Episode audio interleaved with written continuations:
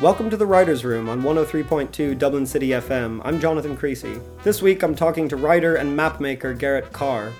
Carr's book, The Rule of the Land Walking Ireland's Border, published by Faber and Faber, chronicles a journey along the entire length of the Irish border, weaving history, memoir, maps, and photographs into a timely story, all the more urgent now given Brexit and the current political climate.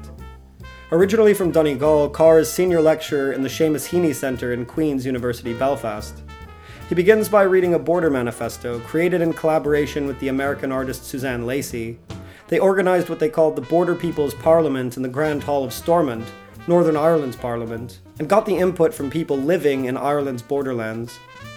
There are nine points in the manifesto. You'll hear some now, and the rest at the close of the programme. Welcome to the Writer's Room, Garrett Carr. Thank you for having me with the manifesto, apart from capturing what people said, I also I also sort of wanted to capture their tone and the way they said it. So, but there's some lovely turns of phrase I thought, and also a kind of a, a laconic humour that uh, I wanted to try and get in the manifesto also.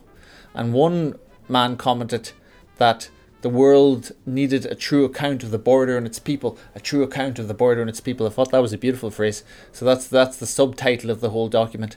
So, uh, the Yellow Manifesto, a true account of the border and its people. 1.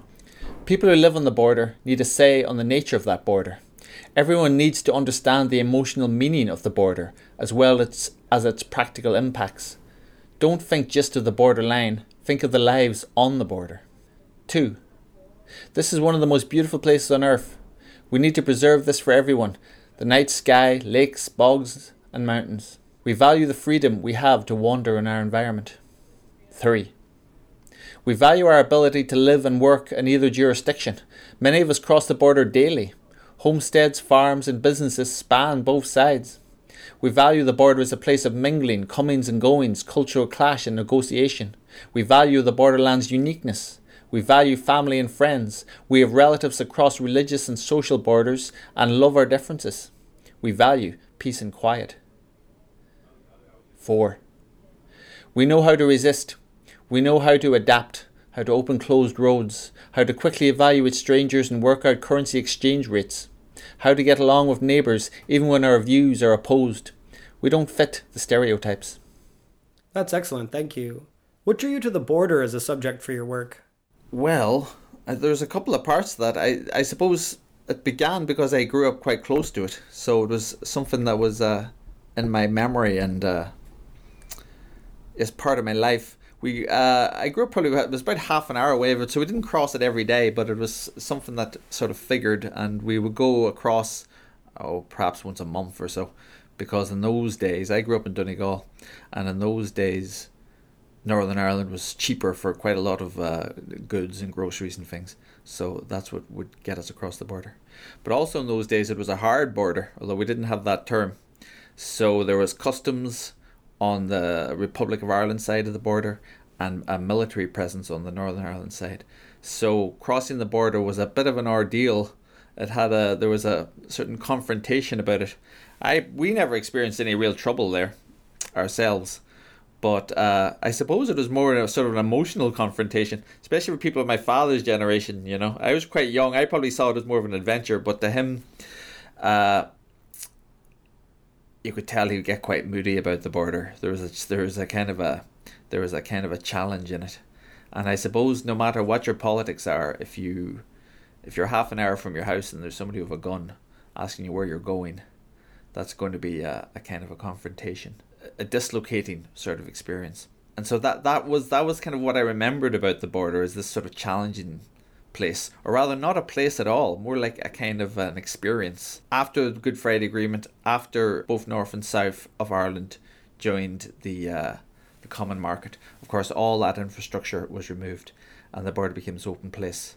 And it seemed like a good time to go back and see it again and treat it as a place rather than a difficulty, rather than a confrontation and actually dare to see it as a landscape and as even as a kind of look at it in a sort of a positive way as this, this new new part of Ireland to be discovered. And why did you decide to walk or in some places canoe the length of the border? Why did you commit to that kind of restriction for yourself? Yes, well, I suppose it's oft commented that a lot of creativity emerges from restrictions. That was quite a strict restriction, which was to always stay close to the line. And once I started doing that, I did find the idea hard to shake. It, it meant I had a much more sort of rural experience. People have written about the border before, but they tend to flit from town to town kind of thing. Where in actual fact, if you stick to the line, you really don't go through any towns. There are one or two exceptions, small small villages, but uh, mostly you're an open landscape. I suppose I felt like I wanted to have the right to represent the border. Uh, so I was writing the book. I was also making maps and taking photographs. And it's it's a big place or it's a long place. So I felt like if I was going to presume to uh, to be uh, a guide to this place, I had to I had to know it and I had to see it with my own two eyes. This felt like an important principle in some ways, um, the work with Tim Robinson, who, who who's written and mapped places in the west of Ireland, was an example to me here, and he's spoken of that this this the importance of seeing the place with your own eyes. I think he described it as his golden rule for his books. But again, it's about having that right to to have the ground up view rather than the the top down view, which is the, the more typically sort of political view and certainly the uh, colonist view. So I wanted to be on the ground there, like the frontline sort of correspondent, and actually know it and actually know what it smells like, know what it tastes like, know what it feels like. And it was yeah, it was about having the right to, to claim to represent it. The border, I suppose, is a place that has has fostered suspicions over the years. You sort of might expect that, and I remember I would tell people I was doing this project, walking the border, and people would react quite strongly, like this was quite a dangerous thing to do. Now, I've done a good bit of writing on the US Mexico border. I've made trips there, I've made trips up to the Irish border as well. And of course, these are very different locations. The US Mexico border has a great deal more infrastructure, it's a hard border, um, as you said, whereas the Irish border is in many ways invisible. Um, but what connects these two places, in my mind, and as you've written, is the idea of this kind of third place. Places that belong neither here nor there, but somewhere in between. Yeah, this was something that occurred to me when I was already some way into the journey. I suppose what it was, you're talking to people, and the common ground they're expressing is to other people just over the line, as opposed to references to the Parliament in Dublin or the Parliament in Belfast. So yeah, you got this sense of a place that's sort of uh, looking into itself. So I thought that was quite interesting. There is, I suppose, certain traits that would naturally develop on a on a border. There is that little bit of suspicion that I've referred to. There's also it's quite um, a challenge or opportunity perhaps to live on the frontier. You, so you have these two systems, and if you're canny about it, you can sort of play them a bit. So you could live on one side and work on the other, or send your kids to school on the other, or, or access medical services on the other. So there's this kind of canniness that kind of emerge. It's also a place that seems to me has learned to be discreet. It's a place where people have learned to avoid sore topics, and this has been going on a long time therefore it's become almost sort of embedded. That's a little bit of a Northern Irish uh, characteristic in general, to be honest. But um, I think along the border it has a particular pertinence. Now, you're someone deeply knowledgeable about the history of the Irish border. What did you make of the Brexit referendum before it happened? Um, and was the result of the referendum a surprise to you? Was it a surprise to people in the Irish borderlands? And do you think it will fundamentally change things on the border in Ireland. Well, there's a danger that it could fundamentally change them.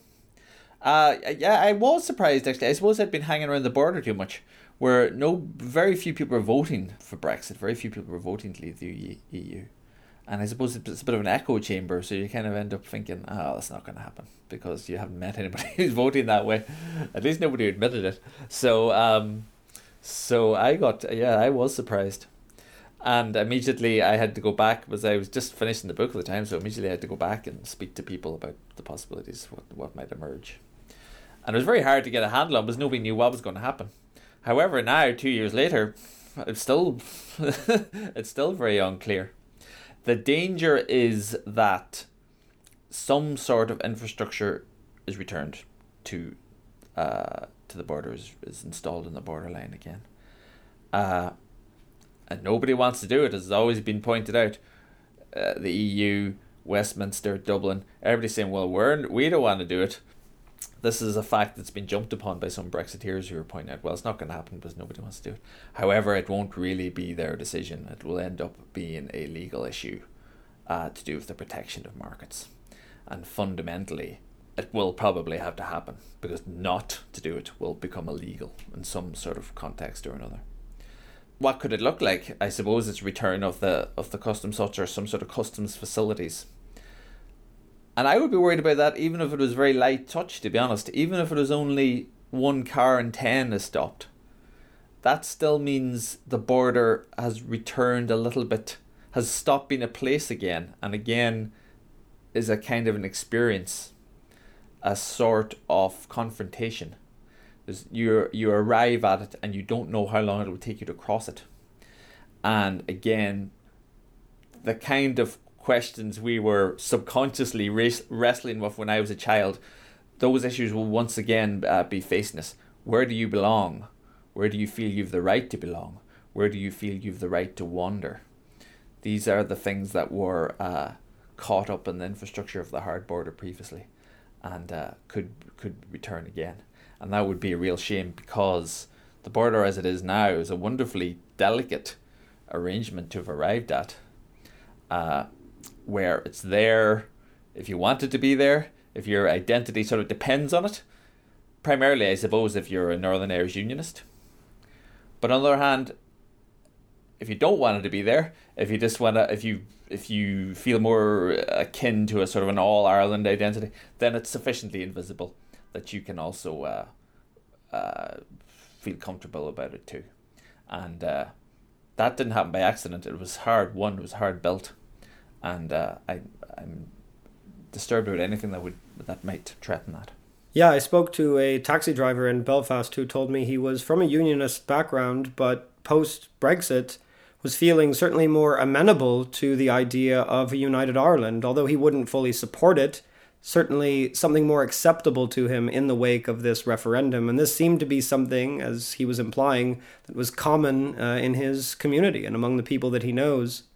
It's interesting to see how all of this has come up to the present moment, really come to the surface, when we thought, I think, perhaps that it was relegated to problems of the past. Yes, yeah, that, that that is interesting, and I'm sure one thing Brexit is doing is helping to break down those traditional the traditional binary in Northern Ireland, which I suppose is no bad thing. There's a couple of things there. Number one, it's the possibility of a hard border would be damaging to Northern Ireland, but also I suspect for a lot of people, including your taxi driver, there's this realization that you're like an afterthought to somebody else's national story, which um, is excluding inevitably, makes one feel excluded and makes you think, well, actually, maybe uh, I could throw my lot in with some other project as well.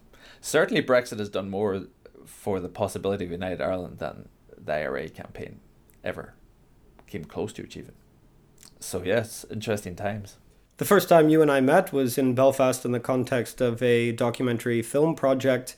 And that evening, the evening I left to, to head back to Dublin, there was a bombing uh, in in Derry. So it seems like these things can get hotter than we expected, faster than we expected. Yes, and and talking to people on the border about the possible side effects of the UK leaving the EU. One thing I did notice is uh, it's not as if I talked to thousands of people, but I noticed the trend that younger people were less. Maybe the whole thing was a bit more abstract to them, and uh, and they didn't seem quite as riled up about it. I suppose they were just used to the open border, and uh, yeah, uh, maybe it's just harder for them to imagine what a hard border would be like. But the older people were much more anxious, in my experience. I think maybe partly because they've seen how quickly things can go wrong and how badly things can go wrong. Um, and yes, how quickly things can sort of spiral out of, control.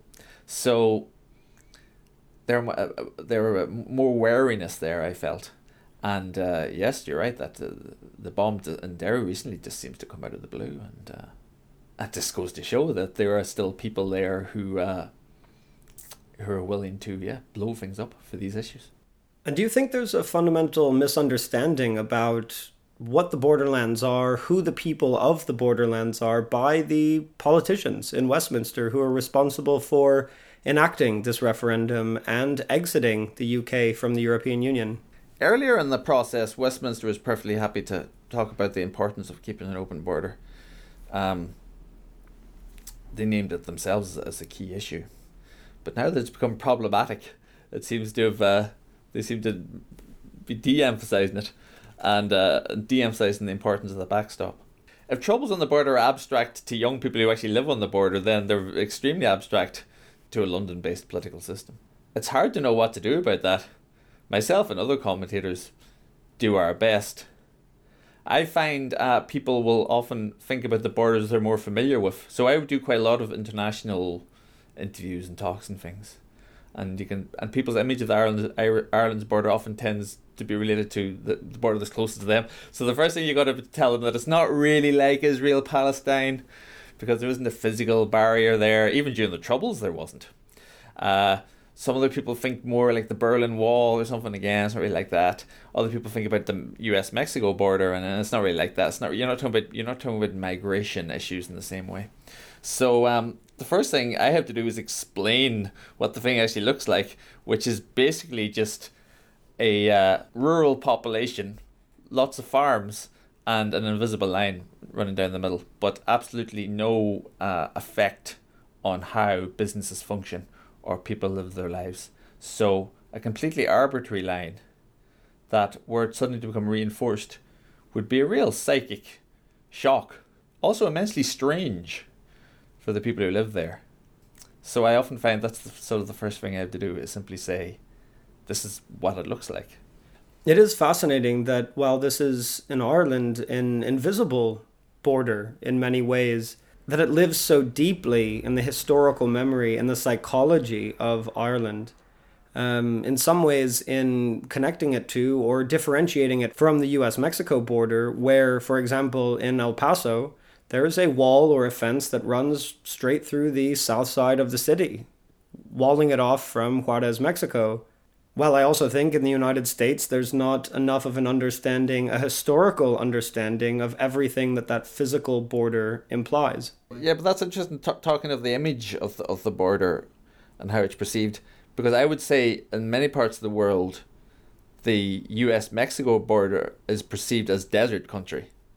Um, and you hear a lot about people dying at first as, as they cross it and, and other people volunteering going out there and leaving water supplies for them. And that's kind of the image that's most striking. And and I think as far as I can remember almost every photograph I've seen of border border wall in, in the United States is that kind of country. What you don't hear about or see so much is that it actually also goes across urban areas where Mexicans Mexicans and uh, US citizens are living actually just right next to one another and able to sort of see each other over, over the over the line. That's that that image of the US border there hasn't got out as much, I think, as as the idea of it being wilderness. Well, that's it. And the idea of migration or illegal immigration dominates the conversation about the US Mexico border.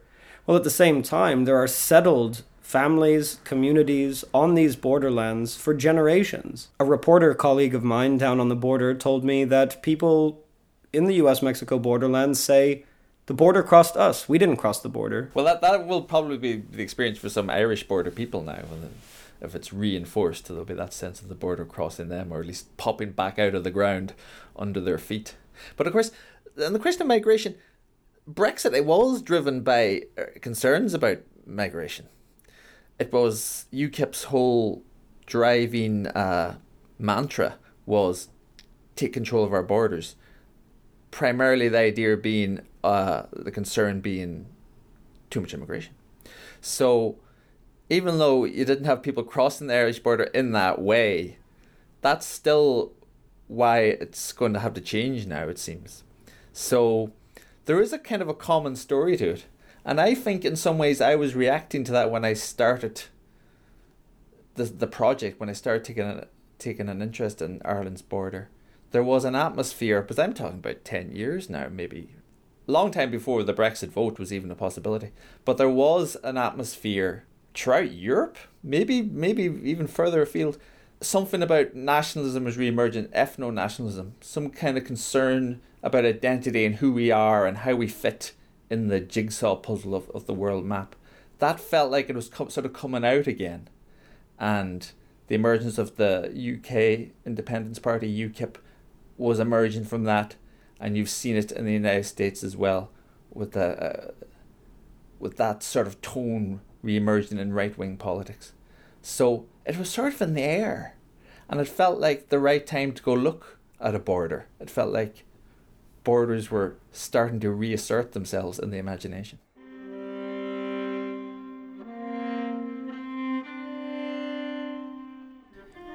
Five. We could teach you about tolerance. We could teach about the futility of division. Border people have codes. We know how to treat each other in order to keep harmony. The border is where realities can coexist. Coexistence is essential to the contract we have with each other. Is a higher thing than economics or security.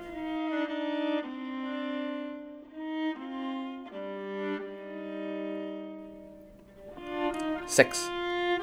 No one was unaffected by our history, the sights we saw, the hurt and fear. Some people lost far too much. For many, the border gives safety and protection and preserved identity. We all need to learn history, our own and others. Preserve this knowledge so that the troubles of the past remain in the past.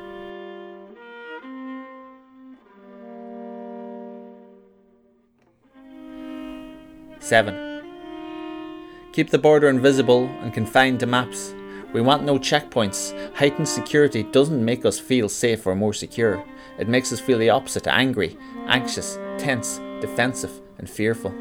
The border is now one of cooperation and collaboration.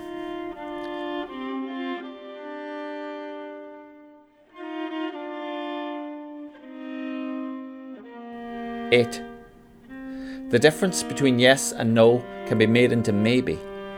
The Good Friday Agreement brought peace and stability. We fear the reversal of this good work.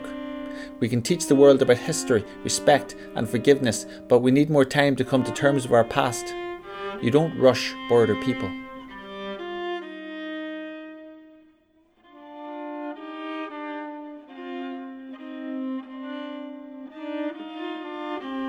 Nine. Some of us want to grow together without a border. Some of us want the border intact, although invisible. Our neighbours are our friends. We all choose peace.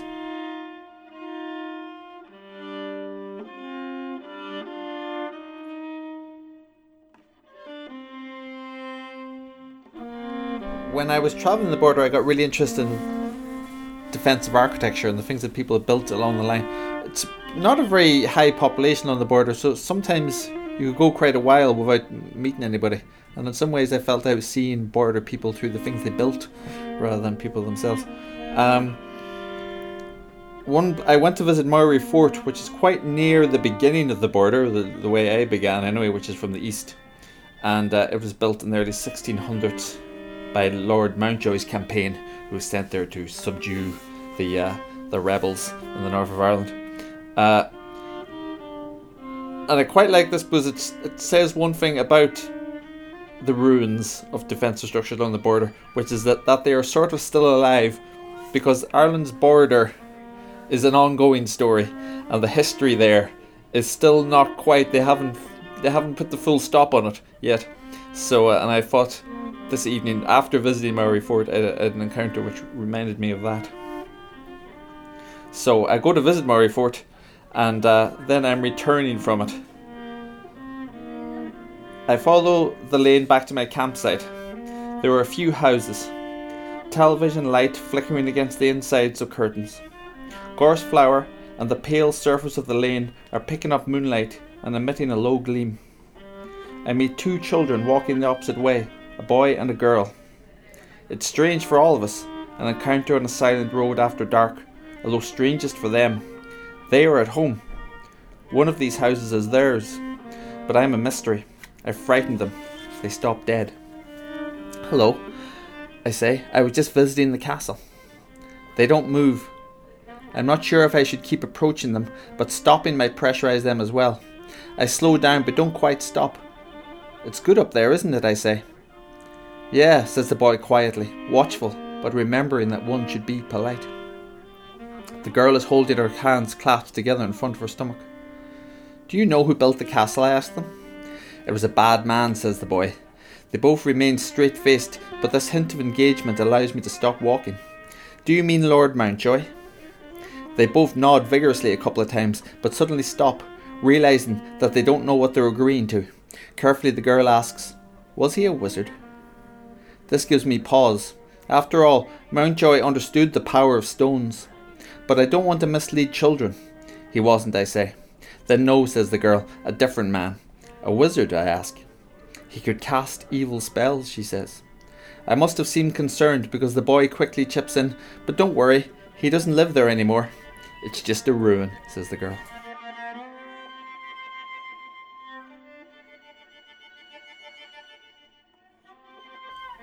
You've been listening to my conversation with writer and mapmaker Garrett Carr. You'll find his book, The Rule of the Land Walking Ireland's Border, in bookstores and online, published by Faber and Faber. If you want to see the full text of the Border Manifesto that Carr read, you can find it at our website, writersroomradio.com. The music you've been listening to for the last few minutes is by Irish composer Benjamin Dwyer.